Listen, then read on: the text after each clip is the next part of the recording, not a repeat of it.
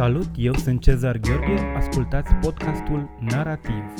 Nu știu uh, dacă trebuie să citească cineva monoideal. Nu recomand uh, cartea, însă ea are, um, să zic așa, se adresează unor, unei anumite categorii sociale mici, cui, foarte cui, mici, cui foarte mici. Oamenilor uh, inteligenți care au eșuat în viață oamenilor care au avut tot timpul sentimentul că, că pot face orice și nu au făcut nimic. Sunt inutili din punct de vedere social. A, deci e o carte uh, pentru mase în cazul ăsta. Majoritatea au, se descurcă, să spun așa, dar uh, sunt acei câțiva... Credem că se descurcă, da. da. Și nici într-un caz optimiștilor.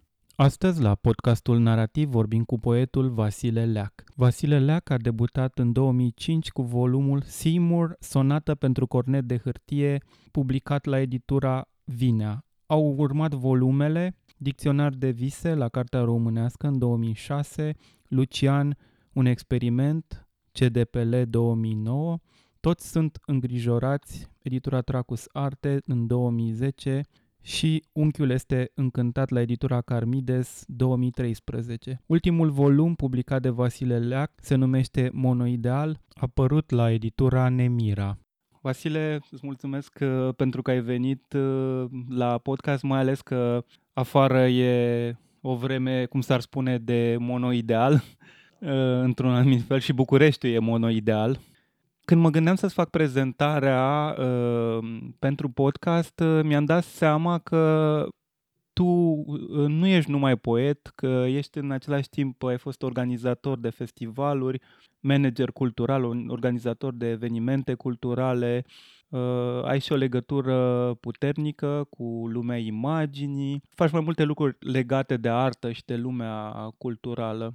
Te-aș întreba ce părere ai tu de meseria aceasta de scriitor uh, în România în ziua de azi? Cum este, este greu să te împarți între scris și între alte lucruri pe care trebuie să le faci pentru a trăi?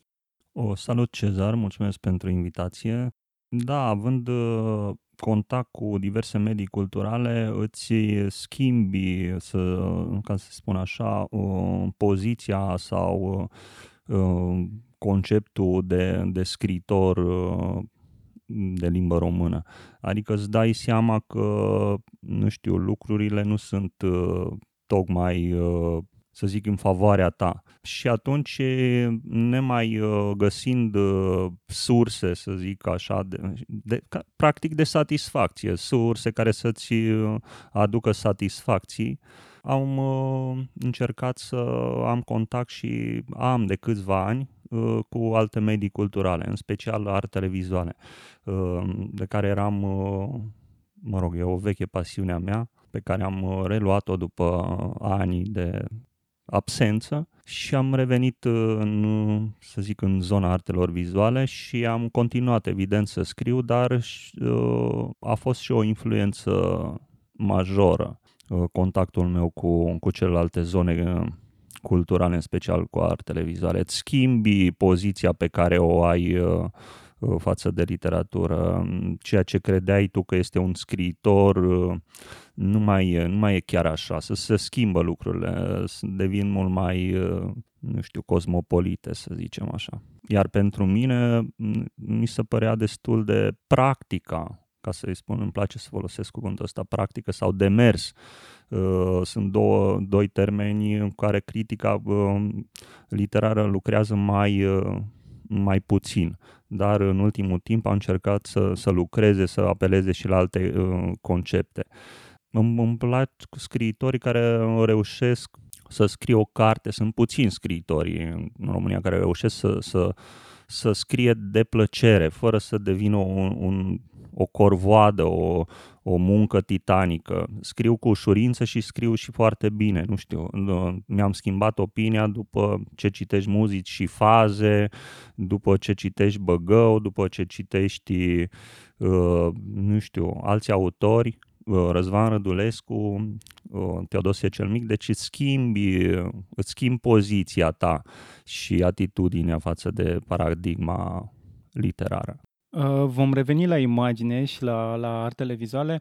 Aș vrea să te întreb uh, aceeași întrebare pe care îi întreb pe toți scriitorii pe care îi invit la, la podcastul acesta. Cum ai început tu să scrii? Adică care sunt cele mai uh, vechi amintiri legate de scris? Cum spuneam, uh, idealul era să, să ajung, uh, trebuia să fiu, să, să mă înscriu la facultatea de, de arte plastice, nu s-a întâmplat, a fost o perioadă de tatonări, de căutări de alte zone culturale și în, prin anii 90, poate 95-96, am întâlnit un profesor, profesorul meu de psihologie din facultatea de drept atunci, cu care am avut un contact și o prietenie care a durat ani de zile. Și evident că ne întâlneam și după orele de curs și vorbeam și discutam tot felul de aspecte, în special chestiuni literare. Ei, încet, încet, el m-a pus să scriu sau mi-a zis de ce nu scrii chestiile astea, mie mi se păreau importante și am început încet, încet să, să scriu. Cam astea au fost primele, am început târziu, evident, și nu, nu, nu regret, uh, au fost mulți ani de cercetare. Nu am scris pur și simplu, trebuia, adică voiam să, să citesc toată poezia, în special poezie contemporană și după ce faci chestiile astea mi-am dat seama că aproape toate zonele sunt ocupate adică toate posturile și culoarele sunt ocupate. Cu, cu ce puteam să vin, ce mai puteam să spun când totul este ocupat, când vii dintr-o altă zonă, nu din facultatea de litere, când ești un outsider și vrei să faci poezie sau proză, să scrii cât mai bine, evident, asta îmi doream, atunci îți mai, mai rămânea o zonă mai puțin bătătorită, să spun așa, scrisul tematic sau conceptual. Atunci era mai degrabă termenul de tematic. Și așa m-am îndreptat spre o chestia conceptuală, să găsesc o temă pe care pot să o duc până la capăt. Să nu fie o temă neapărat uh, uh, specific uh, autohtonă, ci mai greu identificabil. Așa a început proiectul și debutul, practic, cu Seymour Sonată pentru cornet de hârtie, în care aproape toate textele Ideea mea era să scriu 185 de texte și cu asta să mă opresc definitiv din scris, dar pe unde lucrurile s-au, uh, s-au metamorfozat și au dus în, către alte zone, către alte descoperiri. Și așa am început. Uh, am, uh, mi-am imaginat acest poet, acest poet fiind un personaj practic dintr-o povestire și am încercat să-i scriu eu poeziile și cam așa s-a întâmplat. Da, Încercând ce? Să-i, da. să-i refac opera pe care, evident, uh, prozatorul nu a nu ți-o dă, dar spune că a scris uh, uh, aceste texte, urmă ce, mm, te duce mai mult în zonele lui de sensibilitate, de viață, de ticuri, de zi cu zi, de familiaritate, de, de jocuri, de felul lui cum uh, Uh, acționează în diferite situații și așa mai departe. Ei, toate astea mi le-am imaginat și am încercat să, să, să scriu texte uh, în care i-ar uh, plăcea lui Seymour. Dar faptul că tu, că pentru tine a fost uh, Salinger atât de uh, important, uh, ăsta este motivul pentru care ai încercat să, să pornești cu acest uh, volum conceptual sau uh, pur și simplu aveai de gând uh, să, să inventezi un poet aproape ca un, nu știu, heteronim, să spunem? Nu aveam de gând să inventez un poet, mai ales că acest poet era gata inventat și nu avea operă. Pariul meu era să reușesc să-i scriu eu opera, adică să, scriu, să pot să-i scriu opera unui personaj.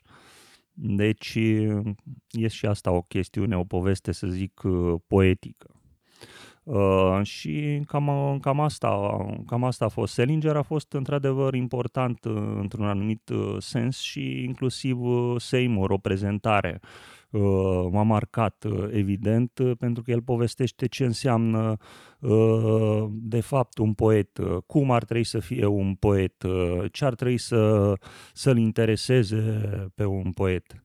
Și evident, când am debutat, uh, uh, faza a fost că nu prea am avut niciun impact uh, decât în, în rândul unor uh, apropiați, iar asta mă făcea și mai fericit. Adică nici de cum nu am intrat într-o zonă în care să mă simt frustrat că uh, nu sunt uh, receptat sau prizat de ceilalți poeți sau așa mai departe, ci mi-a, uh, nu știu, mi-a uh, creat o plăcere, să zic, ușor perversă uh, de, nu știu, mm, de intimitate, de, de o chestie, să zic, pe care o faci, cum spune Sergio, o faci la modul gr- gratuit, fără să, să urmărești glorie din asta. Asta ar fi ideal. Și cam așa am, cam așa am început să scriu. Ei, și au mai urmat uh, pe urmă cărți și alte lucruri și povești de genul ăsta. Uh, vreau să te întreb, uh, apucasei atunci când ai scris, când, te, când începusei să scrii Seymour, apucasei să citești chiar și proza aceea care s-a publicat, cred că postum, cu, în care Buddy Glass scrie, scrie o, o scrisoare, pentru... nu, scrie o mm. scrisoare din tabără și acolo se vorbește din nou uh, despre Seymour. Uh, uh, nu mai știu cum se numește uh, exact. Uh, e în uh, Dulgheri înălțați grind acoperișului când, uh, ba, uh, când uh, Buddy cred că este în război? Uh, da. Și da. trimite, o, îi trimite o scrisoare da. unui Seymour și el, mă rog, trebuie să meargă la, la nunta lui Seymour. Este și singurul da. membru al familiei care se duce uh, la nuntă. O nuntă care, evident, e perfectă pentru că nu are loc. Uh, da, se, uh, sau se sfârșește foarte, sau, foarte da, urât. Da, mai, cu puțini ani mai târziu, da, când el ajunge da. la mare. În, da, da și apare povestirea... Un second honeymoon sau ce da, este. o amiază perfectă pentru pești banana. Te-aș întreba dacă în primele tale volume de poezie exista o grijă pentru intertextualitate, pentru livresc. Există acolo, sunt mai multe, până și primul volum, numărul, numele personajului, numele poetului este uh, o referință literară. Adică tu te-ai considera, să zicem, uh, un poet intertextual, uh, un poet livresc? Mm, e, uh, nu m-am considerat niciodată aceste elemente de intertext. M-am folosit m-am folosit de, de literatură, însă nu niciodată la modul pretențios sau prețios de a uh, spune că eu sunt un poet intertextualist, de a nu mă înțelege sau uh, ceva de genul ăsta. Nu, din potrivă. Uh, eu voiam, m-am folosit de acest personaj și voiam să fac ficțiune. Adică ficțiune plecând de la altă ficțiune. Era o continuare, uh, o continuare la nesfârșit a ficțiunilor. Uh, cam asta m-a interesat. Mediul se schimbă, unele uh, texte mm, se des, nu știu, au locația unor bun, poeme se întâmplă, nu știu, în alte zone decât, nu în, zon, nu în România să spun, în alte zone geografice. Uh, inclusiv uh, Polul Nord. Deci sunt, uh, imag- sunt jocuri imaginative nu știu, care se desfășoară în diferite locații. Cam asta a fost ideea din perioada respectivă. Acum nu mai, acum lucrurile s-au mai schimbat și Adică erai preocupat uh, mai mult de inventarea de lumi decât de a avea o privire din aceasta foarte directă, foarte uh, im, uh, din uh, realitatea imediată, să spunem. Da, eram preocupat și acum sunt preocupat de inventarea acestor uh, lumi. am fost preocupat tot timpul de inventarea acestor lumi, adică mă interesează să creez o lume uh, evident fictivă, dar mult mai credibilă și mult mai verosimilă decât uh, realitatea însăși. Asta a fost ideea mea. De aici am adică să scriu ceva super credibil, chiar dacă este uh, fiction, dar uh, ficțiune realistă, să spun așa, să creezi aceste farse, să creezi, nu știu, și atunci a apărut uh, ideea când am creat tot, așa plecând de la uh, Seymour, uh, aceste, în toți sunt îngrijorați, în volumul toți sunt îngrijorați, în ultima lui parte, sunt scrisori sunt niște uh, bursieri, pentru că mi-a plăcut foarte mult acest statut uh, incert de, de străin într-un loc uh, evident uh, trăind sau ne, într-un loc necunoscut și tu încerci să te adaptezi acolo, să-ți găsești o viață socială, să-ți găsești prieteni, să studiezi ceva, iar în același timp când începi să te obișnuiești, tu trebuie să pleci deja din locul ăla. Deci e o ei, te duci în altă parte, revii în, în țară sau în alt... Uh, nu știu, întotdeauna mi s-au, mi s-au părut, uh, nu știu, bursierii ceva, uh, nu știu, niște călători, niște aventurieri, practic, aventurieri culturali, dacă pot să spun așa. Deci te, te interesează și să dai o anumită, nu știu cum să-i spun, greutate ontologică realității pe care o creezi, adică o greutate uh, poate mai mare decât realitatea însăși, nu? Dacă am înțeles foarte bine. Da, mă interesează, adică la nivel psihologic, mișcările astea, de mișcările personajelor, adică nu știu, să, să fie extrem de credibil, iar pentru mine ă, ce era extrem de ă, credibil erau ă, scrisorile, modul intim de comunicare. În clipa când scrii o scrisoare, tu treci, renunți la uh, foarte multe chestiuni, să zic, uh, de stil, de, ci devii mult mai uman, dar uh, depinde cum îți controlezi uh, mesajele. Deci și la mine era o chestie, adică ei cum vorbeau, ușor alienați, ușor interesanți, ușor distrații, exact ca un bursier. Mă, mă interesa foarte mult uh, să-ți pot transmite exact cât mai, într-un mod cât mai realist viața acestor bursieri dusă, mă rog, în diferite zone uh, geopolitice. Ăsta sună foarte mult cu un demers, cu demersul unui prozator mai degrabă decât cu demersul unui poet. Sunt un uh, prozator ratat din punctul meu de vedere, dar uh, să zicem unul cu potențial. Iar potențialul s-a, uh, nu știu, s-a a devenit vizibil în, în poezie. Deci cred că tot ce am vrut să scriu în proză am scris mult mai scurt sau mult mai sugestiv sau doar am sugerat chestii uh, în, în diferite texte pe care le-am scris. Le numesc texte. Spuneai că ești foarte interesat să dai greutate acestor realități pe care le creezi, dar uh, ai fost și interesat foarte mult de vise. Ai scris un dicționar de vise. Da. De unde a venit acel proiect? Uh, acum e, e așa târziu. Inițial uh, uh, volumul se numea Slăbănogul se roagă, uh, dar pentru că volumul uh, conținea două texte extrem de lungi care practic uh, dădeau un anumit aer întregului volum, o anumită uh, notă, să zic, uh, ironică, în fine, Uh, și numindu-se uh, dicționar de vise textele uh, respective pentru că erau foarte multe personaje reale din, și foarte, multe, foarte mulți scriitori, de asta am și spus dicționar de vise în care apar scriitori deja acum consacrați. Ei bine, atunci eram la început, toți ne jucam, era o joacă. Uh, iar editorul mi-a uh, impus acest titlu să, și mi-a sugerat, hai să zicem, ca să fim mai delicați, și mi-a sugerat uh, într-un mod obligatoriu uh, dicționar de vise. Nu am fost foarte încântat, dar până la urmă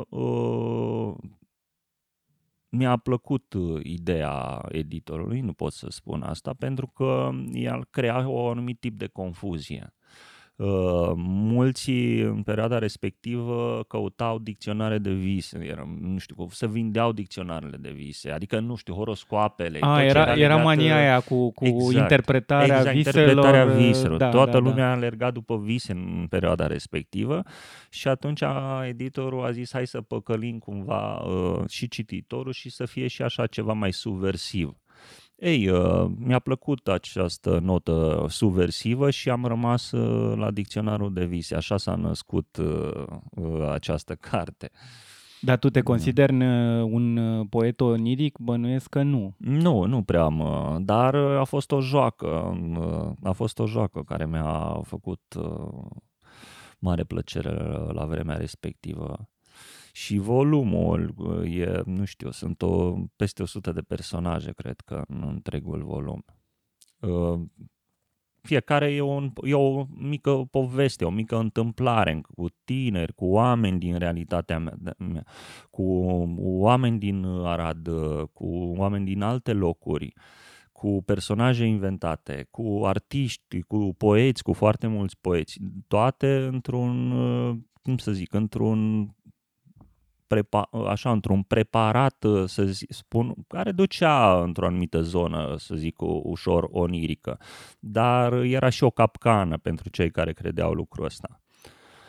E un volum, uh, după părerea mea, extrem de realist și în același timp uh, extrem de ficțional, adică mă, a, a, cred că este și cel mai, apropo de intertextualitatea de care pomeneai, este și cel mai uh, referențial, să zic așa, uh, în, în care găsești diferite referințe, de, diferiți autori, diferite expresii, diferite jocuri. Mă rog, foarte mulți fiind deja poeții din generația 2000.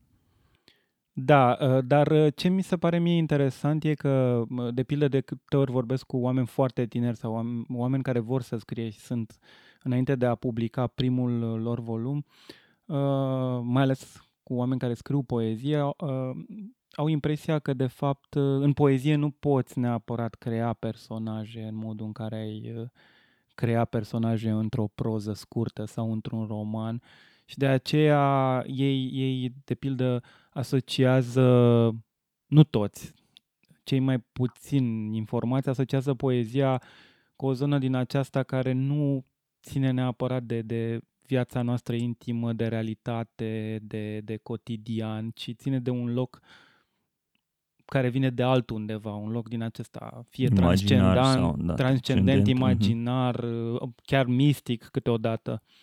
Uh, tu cum ai ajuns la, la, la înțelegerea asta foarte personală a poeziei?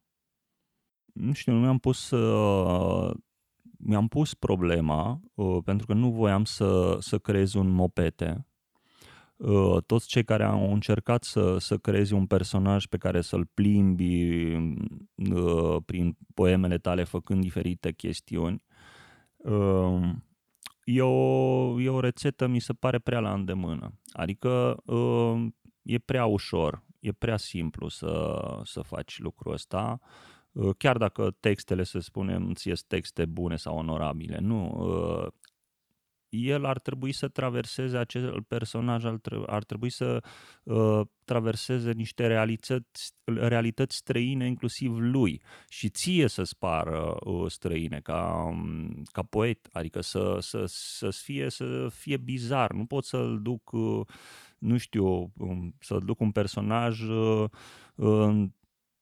pe care îl numesc, nu știu, Harry Potter în lumea lui Harry Potter. L-aș duce pe Harry Potter într-un alt univers, într-un, nu știu, cu totul și cu tot, într-un alt spațiu.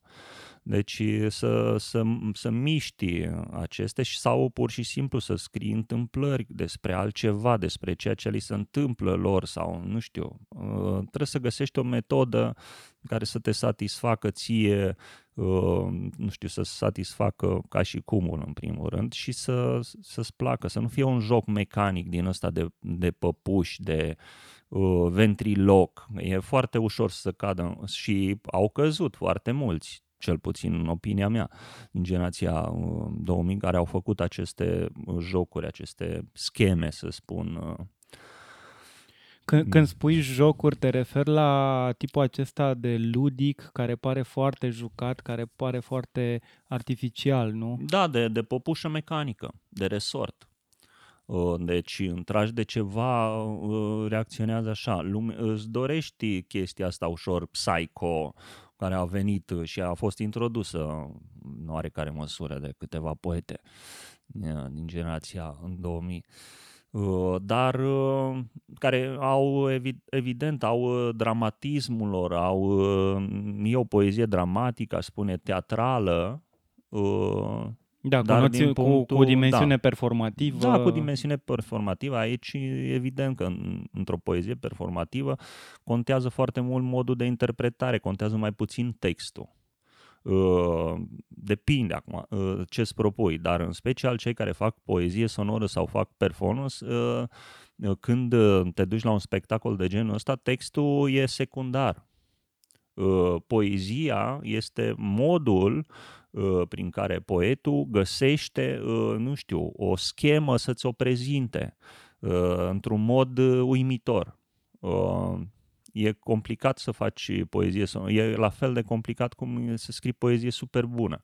La fel este, pentru că majoritatea zonelor de performance, de poezie sonoră sunt cum să zic, că trebuie să fii la zi cu tot ce se întâmplă în lume. Nu poți să ne mai punem o pungă pe cap sau ceva și să, să spunem că asta este performance. Astea s-au epuizat, este, sunt așa la nivelul de uh, colegiu uh, sau clasa 8 uh, Deci cei care fac chestii super sofisticate vin uh, cu o, au o muncă de cercetare în spate de ani de zile, uh, îți oferă ceva, uh, în care, nu știu, vor să te simți uimit sau ți, îți dă o, o stranietate sau un disconfort uh, în clipa când uh, îi asculți, uh, stare pe care un text normal nu, nu ți-o transmite la o lectură sau s-ar putea să-ți transmită puține texte, îți transmit o, o stări din astea intense, mai ales în textele, mă rog, mai ales în poezia contemporană.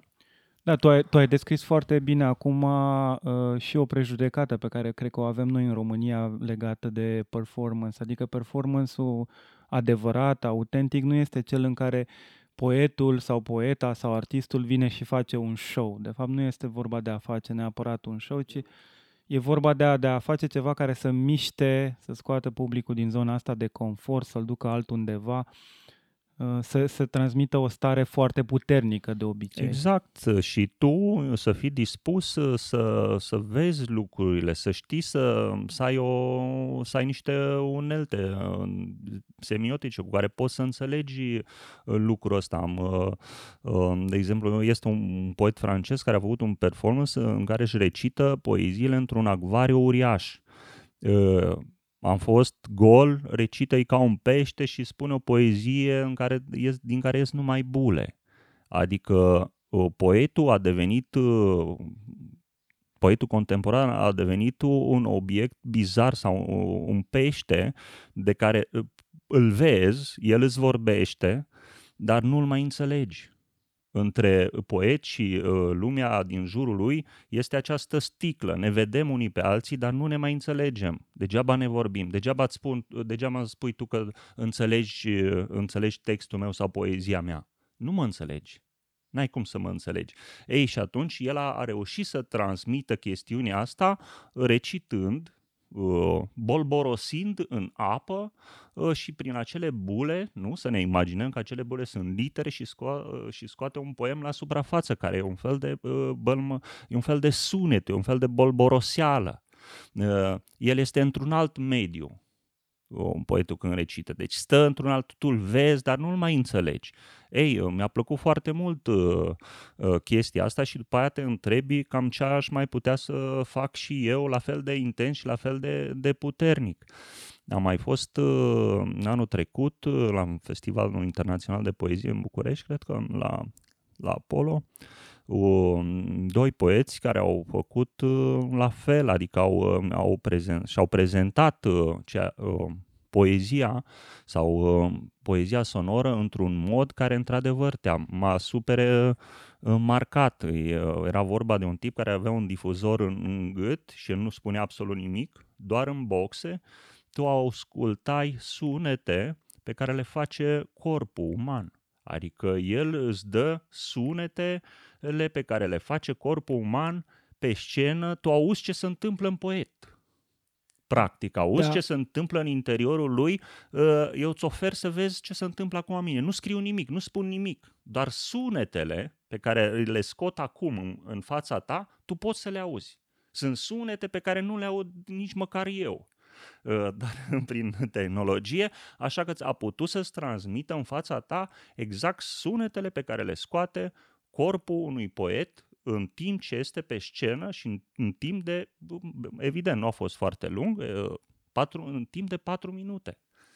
Dar vreau să te întreb pe tine, pentru că ceea ce ai descris tu acum despre cei doi poeți, cel francez și cel care a fost în București și a citit la Apollo, uh, este un mod foarte bun de a descrie, de a imagina uh, chiar uh, statutul poetului de astăzi, adică este acest ecran de sticlă între poet și public și intervin exact. acolo lucruri exact. sau se adaugă acolo lucruri. Uh, crezi că există o anumită insuficiență a poeziei care este doar text, care înseamnă doar text în ziua de azi? Uh, nu. Uh, sunt, uh, sunt practic, uh, lucrurile sunt uh, extrem de, uh, nu știu, uh, amestecate. Adică știi ce vreau sunt... să spun? Că miza s-a ridicat, da, asta spun exact. Da. În urma, uh, uh, uh, când îl văd pe uh, uh, acel poet din Franța pe care l-ai descris tu și uh, încerc, să zicem eu, să vin doar cu un text și doar îmi citesc un text sau doar propun către citirea a acel text, a, a ajuns textul să nu mai fie de ajuns?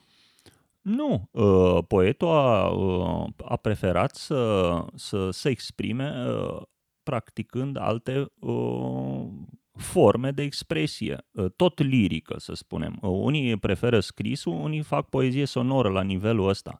Ă, cei care au epuizat, să zicem, scrisul sau nu mai, nu te mai satisface la un moment dat scrisul, nu îți mai oferă, să spun, toate uneltele de care tu vrei să, adică sunt, ai, ești limitat de limbaj în anumite chestii și de asta a apărut uh, uh, poezia sonoră, vizuală, videopoemul și așa mai departe. Uh, nu, uh, eu sunt, uh, nu sunt conservator, dar cred în continuare uh, într-un, într-un, în text, într-un text bun. Îmi face plăcere uh, să citesc în continuare poezie bună, inclusiv tipii care fac sau poeții care fac poezie sonoră de super bună calitate, ei citesc în continuare uh, poeme pe suport de hârtie sau pe suport electronic. Deci textul nu a dispărut, el nu o să dispară. Nu o să dispară, o să dispară foarte greu, uh, probabil la un moment dat, o să dispară, dar o să dispară super greu. Ei, uh, pe mine uh, pentru că nu sunt chiar atât de extrovertit încât să fac uh, poezie sonoră și nu știu dacă aș fi uh, foarte bun, poate că aș, mi-ar uh, reuși câteva chestiuni. Uh, în schimb, prefer să, să mă exprim sub altă formă pe care eu le numesc acțiuni. Uh, nu neapărat trebuie să mă bucur, nu trebuie să fie neapărat publice.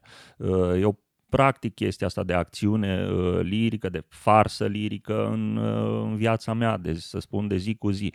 Uh, ei, uh, vreau să-mi creez această plăcere, această farsă, acest, uh, să zic, glitch pe care pot să-l, uh, pot să-l dau în, în realitatea de zi cu zi, să, să fie uh, oamenii să nu știe exact ce se întâmplă, uh, de ce faci lucrul ăsta.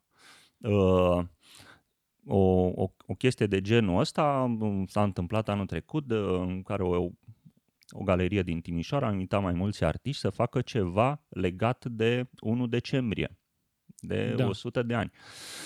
Da, unde, de centenar. Ei, uh, au fost câțiva care, evident, au făcut diverse lucruri și ce puteam să fac uh, era să fac un video art în care am stat uh, la uniri, un traversez între cele două magistrale, că e super mega aglomerat, cu Mitoș Micleușanu, cu care el m-a filmat, cu el am mai făcut chestiuni, cu el am mai colaborat, iar eu stăteam pur și simplu nemișcat cu un covrig în mână, întins. Adică de 1 decembrie îți ofer un covrig gratis iar uh, cei care voiau să mi-l ia din mână, le, uh, le întregeam. Întregeam da. mâna când vreau să... Adică e o păcăleală. Ma, uh, mai, ales, chestie... mai ales că 1 decembrie, data asta este atât de încărcată politic, istoric, exact. sociologic, încât aproape este o inflație de sens acolo, exact. adică e foarte greu să mai creezi un sens exact, nu vreau legat să de această noțiu- exact, noțiune. e foarte greu să vii cu ceva uh, serios. Nu știu, hai să ne gândim puțin și așa, să fim puțin critici. Și să nu o dai în festivisme și, și... Dar să spunem, mai ușor, uite, eu ți ofer un covric de întâi Um, da, de 1 decembrie, iar când vrei să mi le iei, ți-l trag de sub mână, adică te păcălesc. Ți-l ofer, dar nu ți-l ofer. Cam așa este și cu centenarul. Îți oferă centenarul, dar nu ți-l oferă. Tu nu mai știi, ai foarte mare tangență cu 1918, pentru că trăiești în 2018. Sensibilitățile sunt altele. Deci eu, hai să, nu știu, mie mi-a plăcut această păcăleală pe care am simțit-o eu în primul rând de centenar. Cam asta uh, fac chestii de genul ăsta, însă le fac la modul, nu știu, fără să, să pe unele fac publice, pe altele nu. Uh, nici nu mai contează lucrul ăsta. Le fac, uh, nu știu, să mă distrez, să mă simt bine. Deci nu prea, îți rămân foarte puține lucruri, așa să zic. Sunt alte forme de expresie, eu așa le numesc, alte forme de expresie. Și, nu știu, le mai, mai, mai evadez din scris în aceste forme. Fac o scurtă paranteză pentru că ai vorbit de centenar uh, și ai spus că ai, l-ai resimțit ca o farsă sau ai încercat tu să, să, să transmiți chestia asta ca o farsă sau sub forma unei farse. Dar așa din afară, cum ți s-a părut? Pentru că a fost, teoretic, era un prilej de a face mai multe lucruri, mai multe acte culturale pentru a marca acest centenar. Ți se pare că el trebuia marcat altfel, trebuia, uh, nu știu, privit altfel uh, și din punct de vedere politic uh, și artistic și istoric, sociologic, știu eu, antropologic? Cred că s-a vrut foarte mult un fel de alimentare a ceea ce unii mai simt în termenul de naționalism. Deci o reînviere a sentimentului de uh, neam, de, de, de patriot, de, de român. Adică da. hai uh, să fim uh, români, hai să, să, să fim adevărați români. Dar cum? Uh, și cine propuneau chestiunile astea? Deci sunt, uh, sunt aspecte sociale, politice, greu de, de gestionat și de, de dirijat într-un eveniment care, nu știu, într-un eveniment uh, practic la nivel național, care, uh, nu știu, lumea se așteaptă, evident, sunt diferite categorii sociale care vor uh, floarea din grădină, să spunem. Dar sunt alții care sunt mult mai... Dar da, știi ce mi se pare mie cel mai ciudat? Că și dacă ai fi mers strict pe chestia asta de patriotism, mai știm noi, serios, poate să-mi spună cineva ce înseamnă în 2018 sau în 2019, ce înseamnă să fii român? Adică chestia asta identitară mai este ea relevantă? Mai ne definim noi prin criterii identitare? Sau în sensul ăla de identitate tare, naționalitate și așa. Politic adică asta mi s-a părut da, exact, la prostia nivel politic, uh, legată de, de toate manifestările astea. Pentru că nimeni nu se mai definește așa. Adică a fost o chestie care probabil Eu... vorbea despre un alt timp. Uh. Exact, în care mulți tineri nu mai rezonează absolut deloc cu, cu genul ăsta de Uh, de sărbătoare națională sau, cum vrei să-i spui, festival uh, centenar sau Adică, nu de știu, sunt festivitate. adolescenți care se identifică cu personaje din jocuri open world și tu vii cu călușarii. Da, adică mergi și cu călușarii, dar trebuie să vii și în, uh, să dai o diversitate. E greu de gestionat, e foarte greu și complicat, adică sunt uh, tipi super uh, inteligenți uh, care au, mă rog, au încercat să răspundă uh, acestor întrebări unde se oprește naționalism, cât trebuie să fie naționalist, cum gestionezi astfel de festivaluri. Uh, uh, ai văzut și filmulețul nu, de prezentare a festivalului, da. cum era realizat. Uh, asta erau în parcă mai multe țări în care sărbătoreau uh, uh, centenarul și cum de, nu știu, de relaxați erau oamenii din alte țări, adică mult mai uh, iau ca pe o chestie naturală, adică viața nu trebuie Exact, să oprească exact. în, în 2018, gata, acum ne vom schimba noi, nu ne vom schimba la nivel de conștiință. Nu, conștiința este aceeași, o să fie un pe, poate chiar mai tulbure în unele situații, să zicem așa. Da? E, e complicat și uh, politicul și uh, vezi, uh, vezi unde s-au dus foarte mulți bani, uh, în, în ce s-au dus foarte, foarte mulți bani alocați centenarului. Aici este o problemă de mai, uh, mai serioasă de discutat. Adică cum, s-au gestionat, cum s-a gestionat această sumă uh, importantă de bani. Deci uh, românii sunt chiar atât de români, nici măcar nu au fost în stare să uh, doneze o anumită sumă de bani pentru a cumpăra Pentru opera Brâncuși. lui Brâncuși. Deci uh, hai să Da, fim adică e seri- supralicitat adică- oricum Exact, românismul ăsta. Exact este. E, e o Normal că este chestie supralicitat. uh, artificial impusă până la urmă și cred, cred că a fost și o chestie ca un fel de narcotic așa aruncat uh, uh, pentru orgoliul național pentru ca în același timp să se scheze alte lucruri care țin de... Corpul controlul electoral vieții. Are nevoie de acest narcotic uh, cultural uh, naționalist.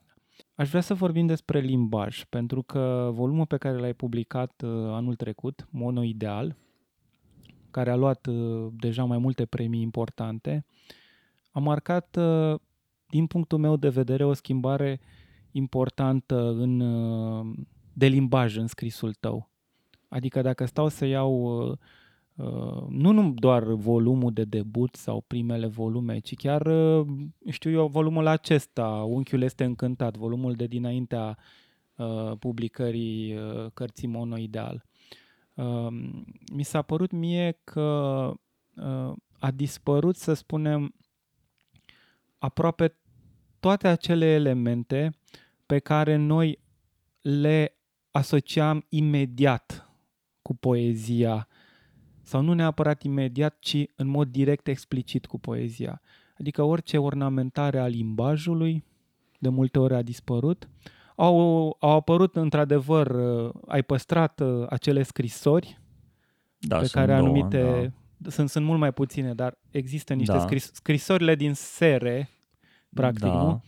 Uh, trimise. Uh, de unde a venit această schimbare de limbaj?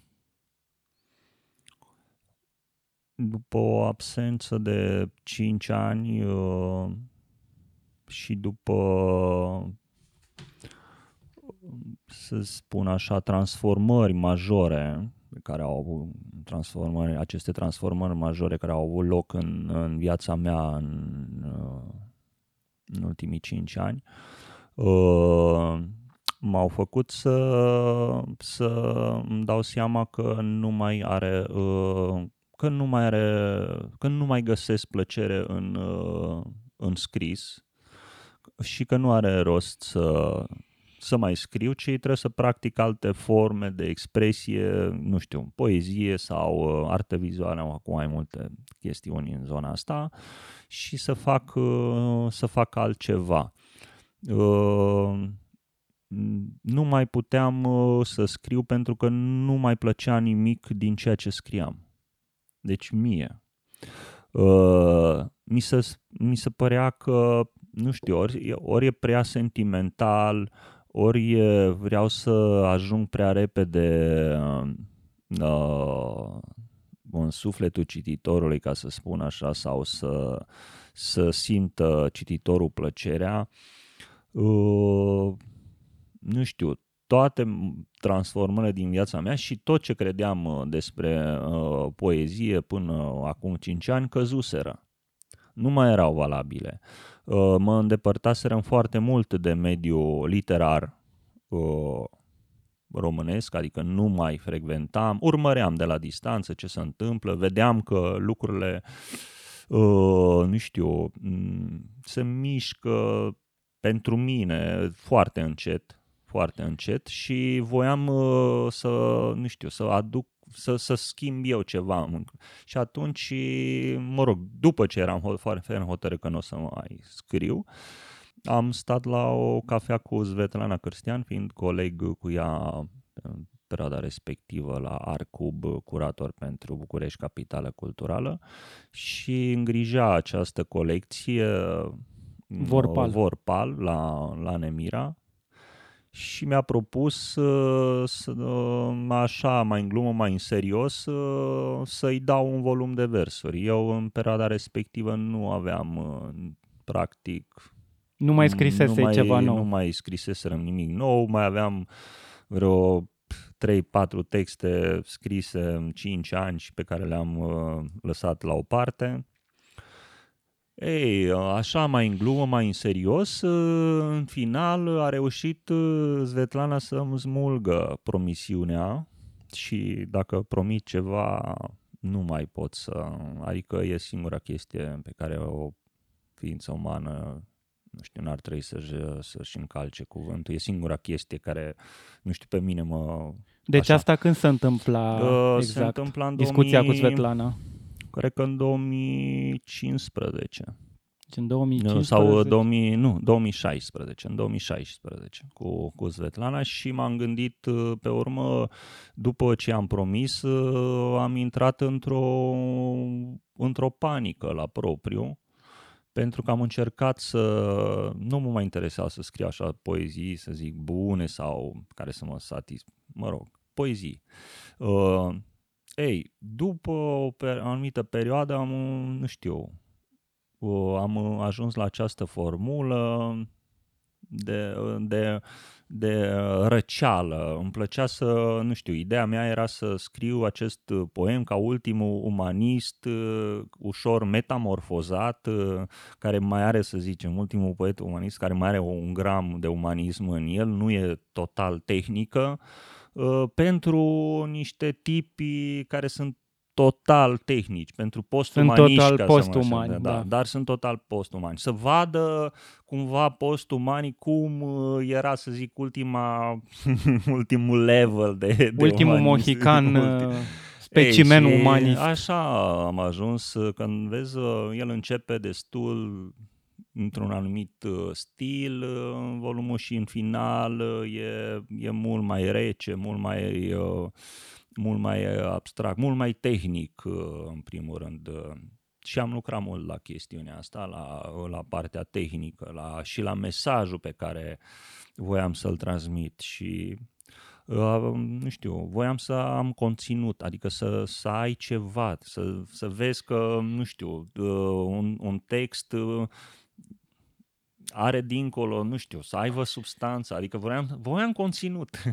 Eu, eu când, eu mărturisesc când ți-am citit volumul, prim, prima reacție a fost de nedumerire, știi? Pentru că ă, singura chestie pe care uh, mi-o puteam da seama inițial, adică imediat, lectura aia imediat a fost, bă, e clar că vorbește de un tip de alienare, dar vorbește uh, într-un mod în care uh, uh, acești oameni Că, pentru că mi s-a părut că există într-adevăr o privire observațională uh, către niște oameni care sunt într-adevăr în universul ăla postuman, dar dinspre cineva care poate nu e încă acolo, e exact, exact cum ai spus tu.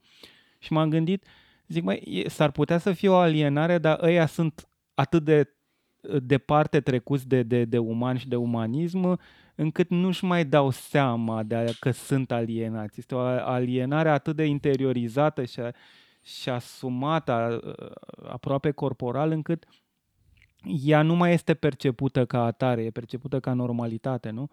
Uh, inclusiv acele afecte uh, care, care, care s-ar, fi, s-ar, s-ar fi determinat, s-ar, s-ar, s-ar fi activat nu? Uh, în exprimarea acelei alienări dispar aici. Totul mi se pare foarte stins, foarte spus, aproape observațional. Asta, asta a fost cuvântul. Uh, nu știu, chiar uh, aceste observații care țin de o anumită estetică a entropiei din punctul meu de vedere, pentru că a, așa am resimțit eu volumul tău. Uh, da, mi s-au în mare că... parte și, și asta este o chestie de a care vine ceva din entropie, adică cum poți să digezi toată această entropie, să faci ceva...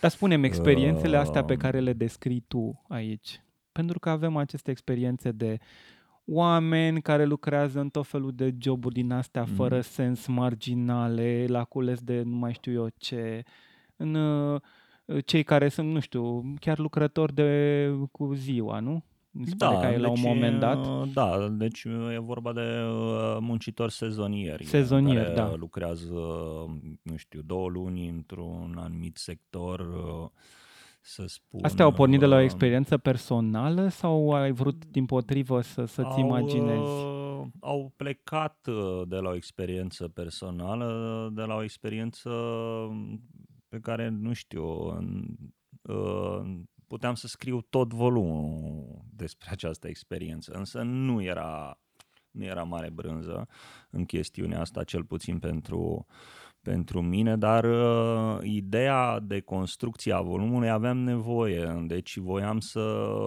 intenția mea era să, să creez, uh, nu știu, un fel de istorie personală a de propriei descoperiri a poeziei. Deci să, cum să văd, mi-au plăcut și recunosc în continuare, îmi plac uh, moderniștii în poemele narrative, construite cu story, cu anumite chestii, cu anumite, uh, nu știu, derapaje în el, chestii stranii, mai bizare, uh, care, nu știu, te uh, îți creează un disconfort sau confort sau o emoție uh, intelectuală, pentru că, nu știu, emoție inteligentă. Uh, te, te emoționezi la nivel inteligent da, uh, da, da. un anumit tip de text. Ei, voiam chestia asta și atunci volumul începe cu un manifest care e un manifest, toți poeții moderniști au scris un manifest despre, să zicem așa, Zona distrușilor. Da, el este o, acest manifest care cuprinde anumite probleme în un sector social din ziua de astăzi și pe urmă să continuă cu aceste uh, câteva poeme narrative de început care sunt, uh, care se duc, care dispar încet, uh, dispar în altceva și pe urmă trec în tot ce am făcut sau în tot ce m-a interesat în poezia universală de-a lungul timpului, de la poezie documentară, la structuralism, la abstract, la poezie conceptuală și așa mai departe, dar adăugând în toate aceste curente ceva, nu știu, personal, propriu, fără să explic nimic. Deci dacă te uiți așa cum în, la carte, o să vezi, sim, simți chestia asta cum începe într-un anumit stil și să strică spre final. Devine, la final devine altceva. Uh, devine aproape imposibil, uh, pentru că eu întrebarea asta, ce o să scriu după chestiunea asta, ce pot să mai fac după chestiunea asta? Ei, mi-am pus uh, această problemă. Da. Întrebare. Da. Um, ai spus, uh, ai folosit un, o expresie, poezie documentară. Uh, am, am resimțit și eu cumva ideea asta sau miza asta de a documenta, mai ales când vorbeai, când scriai despre acei muncitori sezonieri și despre o anumită zonă de marginalitate. Uh, vreau să te întreb dacă tu crezi că de obicei uh, personaje de genul ăsta uh, nu, nu apar foarte des în poezie, cel puțin nu în poezia românească. Uh, crezi că există uh, o modalitate prin care ei sunt lipsiți de voce? Tocmai pentru că nu, aproape n-au, n-au, n-au uh, privilegiul la autoexpresie. Ei nu au cumva uh, un, o modalitate de a-și spune povestea. Ai crezut, a fost și o, o, o lucrare din acesta de, de um, răscumpărare a lor? O, nu cred că sunt uh, povestea lor se spune în interiorul grupului. Nu, nu iese din interiorul grupului. Uh, toate aceste povești și întâmplări ale lor se întâmplă uh, în interior. cum să spun, în familie. Ele nu, nu o să depășească, ei nu, nu știu nici măcar că am scris sau nu am scris, nu asta e important. Ei nici nu uh, își doresc să fie eroi, ci mai degrabă nici uh, altceva. Uh, ei, uh, sunt în, ei sunt în căutare de, de, de altceva. Ei cred că sunt, uh, și eram privit pentru că să, să întâmplă sau s-au întâmplat, uh, e, e dificil să te duci să lucrezi uh, brusc uh, într-o altă parte, într-o zonă străină și un anumit tip de muncă. E, e complicat de gestionat relația cu ceilalți. În afară de chestia asta care te ține legat acolo, nu există niciun sentiment uh, care te ține acolo, în afară de bani. Da. Uh, și de faptul că tu stai acolo cu un grup de oameni, ei sunt conștienți de asta, te tolerează până la un punct, ori te acceptă mai degrabă, te acceptă dacă, nu știu, ești un, uh, un dacă poți să ții ritmul cu ei. Da. Dacă poți să faci lucruri, nu știu, să, să, să te vadă că, că nu fentezi, că nu e, nu-i prostești. Uh, ei uh, tot timpul au această suspiciune, toți. De, toți sunt super suspicioși, toți oamenii sunt extrem de suspicioși acolo ca nu cumva uh, tu, cel de lângă el, să-l păcălești. Deci e tot timpul un fel de um, o expectativă permanentă. De la micul dejun uh, te urmăresc, te uiți la el, tragi cu coada ochiului cum se mișcă, ce face. E, deci toată lumea ești, uh, ești, cum să zic, ești spionat de toți și tu spionezi pe toți. Că intri în jocul ăsta uh, într-un joc aproape dement, dar este și interesant, din care am ieșit total transformat. După care am mai avut și o experiență de moarte clinică, după care m-am relaxat de total, ca să spun așa, și evident că nu mai aveam uh, chestii de... Adică nu mi se părea așa o poezia, o, o, o jucărie pe care, care nu mai spune mare lucru. Și de aici, plecând din poziția asta, uh, m-am gândit foarte mult, adică tot volumul este gândit deci e gândit, este scris, uh, nu știu, și uh, adică intenția mea era să, să pot să scriu, uh, să-mi controlez inspirația, să, scriu, să fiu inspirat tematic. Dacă, și asta o caut acum, sunt să, să fiu inspirat tematic, să pot să, să fiu inspirat, să-mi cânte muza cum vreau eu și când vreau eu. E, e complicat E asta, da. foarte da. complicat. Uh. Dar în afară de dimensiunea asta a, a celor care sunt, să zicem, într-un anumit sens marginali și anonimi din punctul de vedere al expresiei și al uh, existenței lor în literatură. Deci, dincolo de lumea asta, al muncitorilor sezonieri, există și alte dimensiune în, uh, în cartea ta, în monoideal, uh, pe care eu aș numi o, o anumită relație a omului contemporan cu tehnologia. Uh, deși uh, cartea ta nu este explicit despre asta, adică nu, nu, nu pare să fi fost asta grija centrală, să, să, să analizezi relația aceasta, tehnologia într-un fel este omniprezentă. Adică nu prea ai cum să scapi în, în, în lumea asta creată de tine aici de tehnologie. Cum, cum ai văzut tu chestia asta, relația asta cu tehnologia pe care o avem uh, în ziua de astăzi? Păi nu, de viața noastră în prezent uh, depinde. Uh, într-un mod, uh, nu știu, extrem de consistent de tehnologie. Adică depindem în mare măsură de tehnologie. Ești dependent de ea. Lumea o, o îmbrățișează. Dacă, nu știu, o să iei un autobuz, sau un autocar și o să facem o cursă, să zicem, nu știu, Timișoara-București, am făcut cu autocarul, toți oamenii din autocar, deci mergi pe orice traseu ai merge, natura a dispărut, și toată lumea este cu ochii în telefon și scroll. Deci te muți viața ta automat, o parte din viața ta s-a mutat în mediul virtual. Oamenii Dacă... care trăiesc pentru scroll, cum spui tu da, în sunt poemele toți tale. Tră, trăim pentru un anumit, adică derulezi, vrei să vezi uh, lucruri care s-au întâmplat. Deci pur și simplu uh, majoritatea oamenilor sunt uh, privitori. Deci să înțeleg că e o miză critică aici? Uh, nu aș spune critică, ci pur și simplu uh, mai degrabă constatatoare. Uh, adică constat lucrurile astea și le notez, cum spuneai și tu, adică le notez, atât. Eu nu spun că este bine sau rău.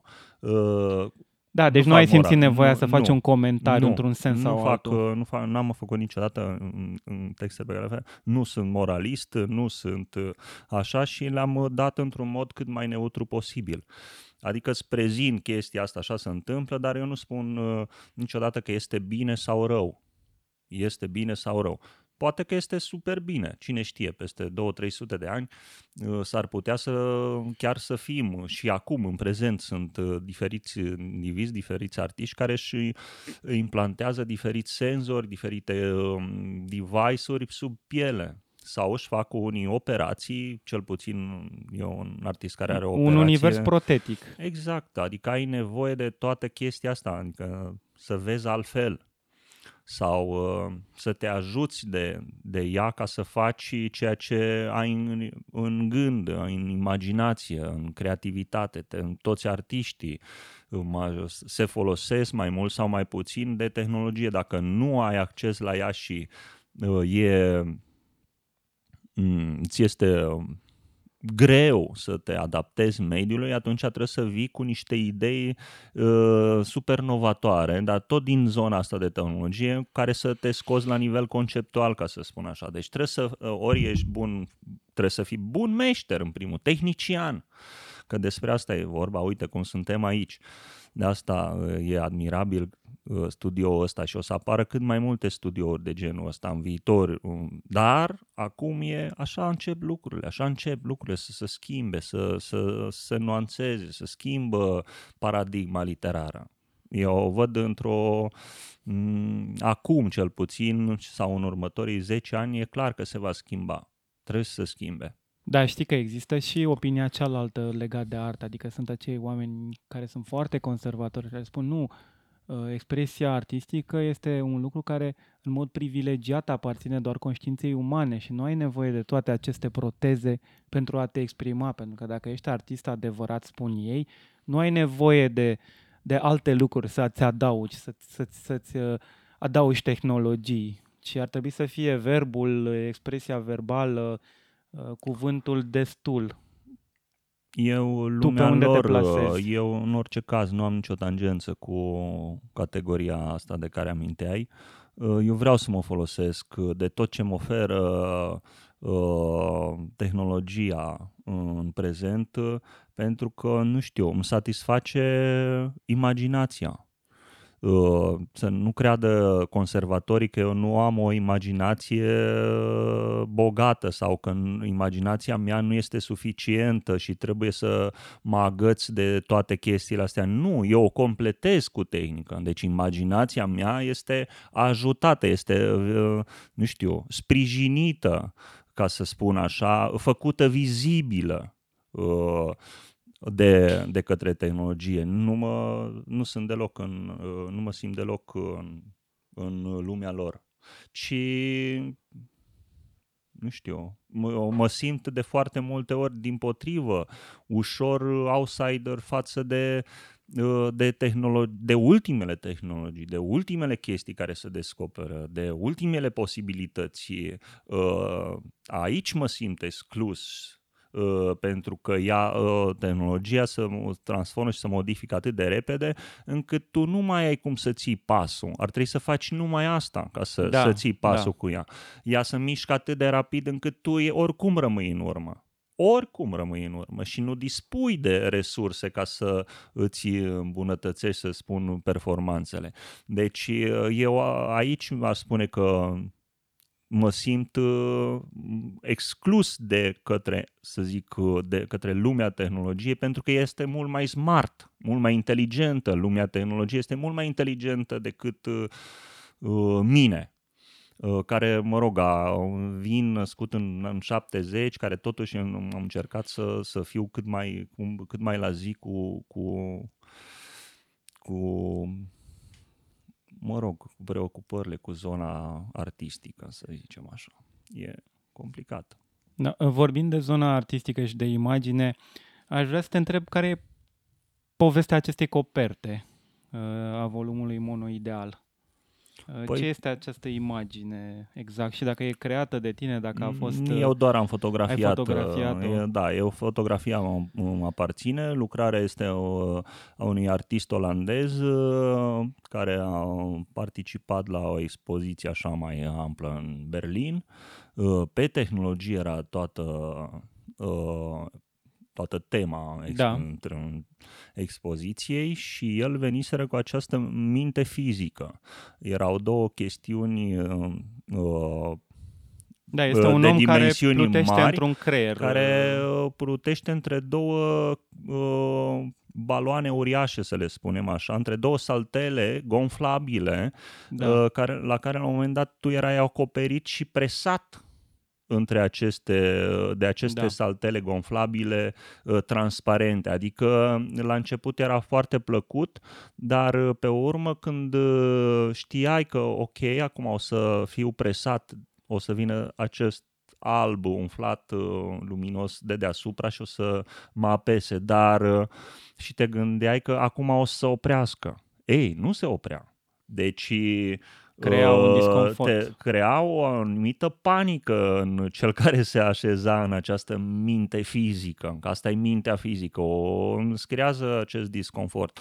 Ei, când am văzut uh, lucrarea și când am văzut uh, mă rog, cum funcționează chestiunea și am făcut și fotografia, am zis, asta este coperta. Inițial aveam altceva în gând, aveam o minge de ping-pong care trebuia să fie exact Uh, mișcarea ei cum se izbește de perete și revine, dar acel 3 cm când revine după izbitură, cam acolo ar fi trebuit să fie, uh, cam asta era uh, ideea și asta și apărea pe copertă, dacă nu mă întâlneam cu lucrarea acestui artist olandez, Teun Vonk îl cheamă. E scris în interior. Da.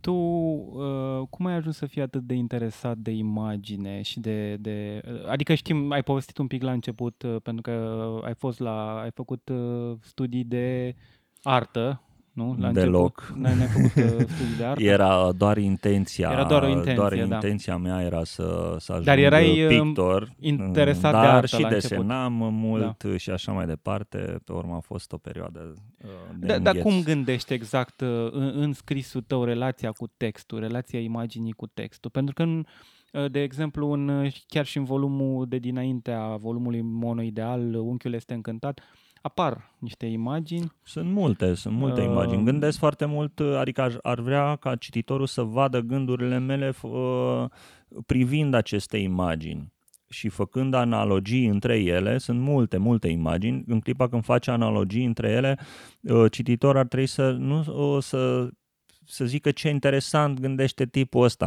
Asta ar fi ideal. Știi? Da. De felul cum uh, gândește în imagini și îți livrează un anumit tip de conținut.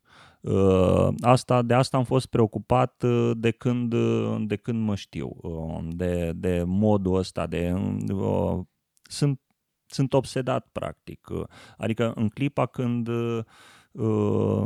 cititorul citește un text să vadă mi-ar plăcea să vadă ce se întâmplă acolo, să, să vadă, să poată să-și imagineze și să vadă și să facă aceste conexiuni. Tu trebuie să vezi când, eu așa citesc în primul rând. Îmi plac genul ăsta de literatură care mă oferă um, această uh, plăcere. Adică văd, fac conexiuni și văd interiorul, văd personajul, văd cum, nu știu, cum e îmbrăcat și așa îmi formez uh, cu această imagine, plec la început și el evident se mai schimbă, că se schimbă de haine oricum în alt context, dar uh, nu știu, e același, e ca în viața de zi cu zi. Totul, vezi, nu poți să fii niciodată, uh, să zic, tot timpul se întâmplă ceva Uh, ce s-a întâmplat acum, anul trecut, în primăvară, ai senzația că s-a întâmplat acum foarte mult timp. nu știu, a trecut, ai senzația că a trecut atât de mult timp, dar de fapt nu a trecut. Asta s-ar putea să aibă legătură și cu tehnologia și cu modul exact. în care percepem noi în ziua exact, de astăzi ești vorba timpul. de informație. E vorba de, de, de o experiență cumva devenită mult mai intensă și mult mai densă datorită tehnologiei și volumului mare de informație. S-ar putea să fie și Și cred că legat. în viitor astea o să ne afecteze, pentru că toate uh, te afectează și corpul uman de neuman e super mega adaptabil. Oamenii o să modifice încet, încet, uh, o să înțeleagă mult mai bine lucrurile, pentru că oamenii au creat tehnologia uh, pentru a se folosi de ea, pentru a le face viața mai ușoară și așa mai departe.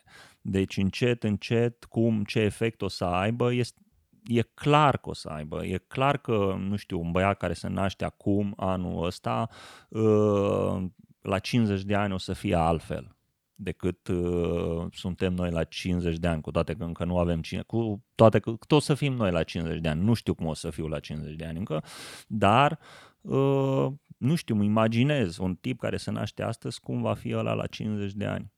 Uh, cum va fi modificat? E clar că sensibilitățile se, să, să schimbă atât de rapid încât uh, nu mai poți să crezi ceva care să țină ani de zile sau zeci de ani. Recent te-am auzit uh, citind la Institutul uh, Blecher, moderat de Claudiu Comartin, niște poeme horror pentru copii, așa le-ai numit. Da care au un efect foarte umoristic, pe de altă parte au un efect uh, care ține de un anumit tip de cercetare, aș spune, a limbajului pe care încerci să o faci. E, nu știu, Cum zonă... ai ajuns să fii interesat de proiectul ăsta? În primul rând, e, este, este un proiect care explorează nu ce mai înseamnă, ce înseamnă pentru un copil din ziua de azi să-i fie frică frică, Ce înseamnă teamă, teamă spaimă. Uh, și asta ar trebui să, evident că ești limitat. Poți să o faci foarte bine, să zic, în proză, când uh, creezi un basm în care un copil ascultă basmul ăla cu o voce da. uh, teatrală, cum îi se recită noaptea și în șoaptă, îi spui povestea asta, s-ar putea să-l îngrozească. Mă interesează, cum să zic, modul de, de a spune aceste texte. Încă nu am găsit vocea potrivită, dar uh, e din zona asta. El ar trebui să, să, să fie șoptite cât mai dramatic, cât mai încet și așa mai departe. Mă interesează, o, nu știu, e un pariu aproape imposibil. O, și evident că sunt în zona asta de cercetare, întotdeauna fac uh, cercetare înainte de a scrie ceva. Nu mă apuc neapărat să scriu așa, mm, uitându-mă pe geam Ai spus și că contro- vrei să controlezi inspirația, și, nu să... Da, adică vreau să creez, să, într-adevăr să fiu eu satisfăcut, că pot să-ți livrez ceva, cum să creez o chestie uh, de spaimă unui copil, uh, care, nu știu, lor nu le este frică, multora nu le este frică uh, de, de, de chestii uh, bizare, să nu le zicem atroce. Este o celebră scenă în Moscova Petușchi, nu? Când uh, niște copilași jucându-se în gară în romanul iau, da, în Venedict, Erofeev, și uh, se întâmplă un accident feroviar când un călător, unui călător îi se taie, trenul îi taie capul și da. copiii îl iau de pe jos și încep să joace fotbal cu el uh, la modul cel mai uh, uh, ironic, adică râzând, distrându-se de acest incident. A, uite ceva rotund, hai să jucăm fotbal cu el. Și ei se joacă și se distrează pe chestia asta. Ei, uh, toate astea uh, uh, mi-au creat întrebări sau îmi pun întrebări. La început, acum câțiva ani, majoritatea prietenilor mei aveau copii și aveam o, așa un fel de lipici extraordinar la, la copii. Da. La copii mai mici. Pe urmă au crescut puțin și când m-am întâlnit din nou cu ei, majoritatea copiilor când m-au văzut au început să plângă la propriu. Deci de spaimă, asta m-a amuzat uh, și, mă rog, i-am pus pe ei într-o poziție destul de inconfortabilă, nu? Când, uite, prietenul nostru, ce foarte bun, bla bla bla, la care băiețelul lui plânge de parcă a văzut, uh, l-a văzut pe dracu, deci da. la propriu. Ei, uh, asta mi-a pus o problemă, a zis, bun, dacă totuși plângeți și așa, să vă fac să plângeți și când nu, și când nu mă vedeți. Asta, ideea asta mi-a venit, uh, să zic, uh, recent, să zic, în iarna asta, când, uh, mă rog, am început să, să fac săpături, să, să citesc cărți, să, să văd filme, să ascult muzică, horror, este muzică, horror de speriat copii. există tot felul de, de chestiuni, există horror ambiental, Uh, stai horror ambiental? Și, horror ambiental, da, există tot felul ce, de chestiuni. Ce înseamnă horror Băi, asta ambiental? este, asta este, trebuie să, să și eu m-am întrebat chestiunea asta, este un horror care să se zică așa tot timpul, e, muzica este, nu, nu, nu este de thriller, deci poți să asculți acest horror, acest, cum să zic, atmosferă de, Îți pui o atmosferă... Da, să îmi pun o muzică, îmi pun horror ambiental când, când scriu sau când mă gândesc la lucrurile astea, adică cum merge muzica, cum, uh, uh, cum să împacă cu textul, când trebuie să mă opresc, cum trebuie să spui tot timpul. Nu să povestești în, în textele astea uh, horror, trebuie să fii pericolul, trebuie să-l simți tot timpul. Acum, acum se întâmplă, dar nu să nu se întâmple, pentru că în clipa când se întâmplă, copilul nu mai e atent. Teatru cruzimia lui Arto. Uh, da, dar uh, pentru copii. Uh, dar pentru și, copii. și asta este o, o chestiune care deocamdată îmi face foarte multă plăcere. Uh, nu lucrez sau nu scriu decât chestiuni care în primul rând să mă satisfacă intelectual și să-mi creeze plăcere, să, să simt plăcerea. Doamne, uh, cum să zic, imaginea ar fi de profesor distrat, puțin crazy, care face lucruri, uh, tot timpul cercetează, tot timpul experimentează și asta, cum să zic, îi, îi dă o plăcere enormă. Ei, uh, la fel mă simt și eu uh, acum uh, cu chestia asta și sper să o, să o să o duc până la capăt, o să-mi ia ceva timp, este clar. Pentru cineva care n-a citit Monoideal, de ce trebuie să citească Monoideal? Și de ce ar citi Monoideal? Ce, ce, ce poate găsi în Monoideal? Nu știu uh, dacă trebuie să citească cineva Monoideal. Nu m-am gândit uh, la chestia asta. Uh, dacă cineva ar trebui să citească sau îi aș recomanda. Eu uh, nu, nu recomand uh, cartea și nu din într-un contra publicitate sau publicitate perversă, spun lucrul ăsta, ci pur și simplu, eu, dacă vrea cineva să o citească, este ok, dacă nu poate să o abandoneze după prima pagină, eu nu am nicio, nicio chestiune, însă ea are, să zic așa, se adresează unor, unei anumite, să zic așa, categorii sociale uh, mici, cui, foarte cui, mici, cui foarte mici.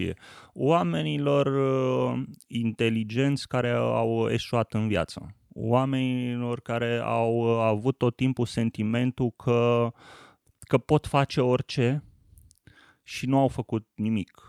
Acum, uh, pentru ei, ei, au, ei continuă, ei își cultivă inteligența, în cont, dar uh, nu mai pot fi, sunt inutili din punct de vedere social. A, deci e o carte uh, pentru mase în cazul ăsta. Majoritatea au, se descurcă, să spun așa, dar uh, sunt acei câțiva... Credem că se descurcă, da. da. Cam asta ar fi. Deci nici într-un caz optimiștilor.